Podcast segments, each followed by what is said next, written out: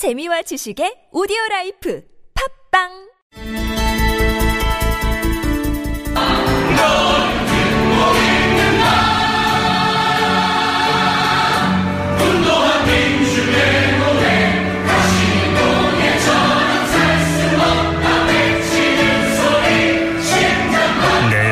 귀에 익은 노래죠.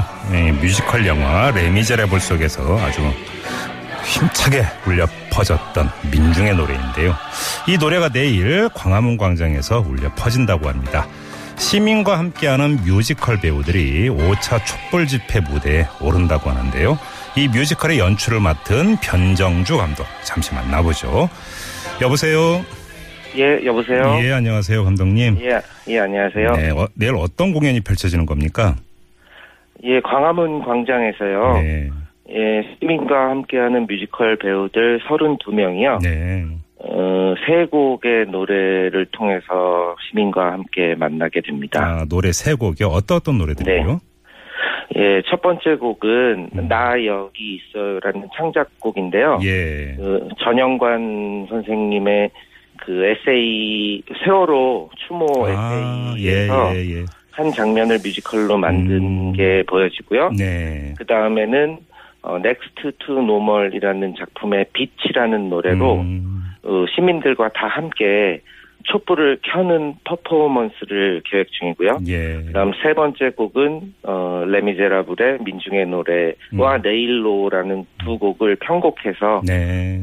함께 부릅니다. 방금 저희가 잠깐 들었는데 이 민중의 노래의 네. 가사가 너는 듣고 있는가 분노한 민중의 노래 이렇게 시작을 하잖아요. 네네. 감독님 여기서 너는 누구일까요? 너는 여러분들이 생각하는 네. 그분이죠, 한 분. 그렇습니까?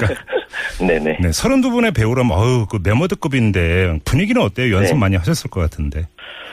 그 배우들이 다 바쁜 상태에서 네네. 시간을 빼서 만나서 연습을 한 거였거든요. 네. 그래가지고 아주 많이는 못했는데 저희가 지난주에 청계광장에서 할 때 또 한 번 모였었고요. 거기에 이제 또 참여하고 싶다는 의사를 밝힌 배우들이 있어서 예.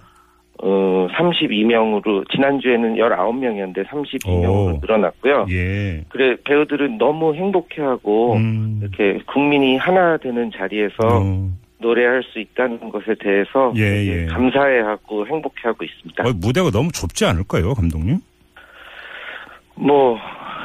좁지 않을 것 같아요. 우리 배우들이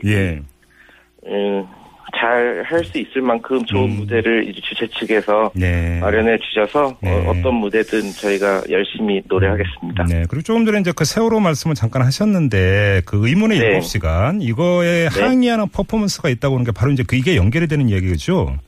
네. 그거는 저희가 준비하고 있는 건 아니고요. 네네. 제가 알기로는 무대미술가 김경희 씨가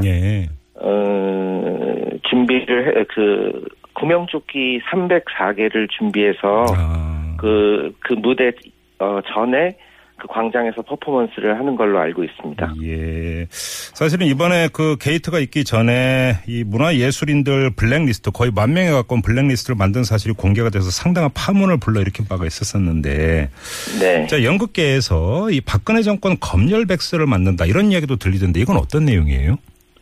아, 그 블랙리스트 사태 이후에요. 네.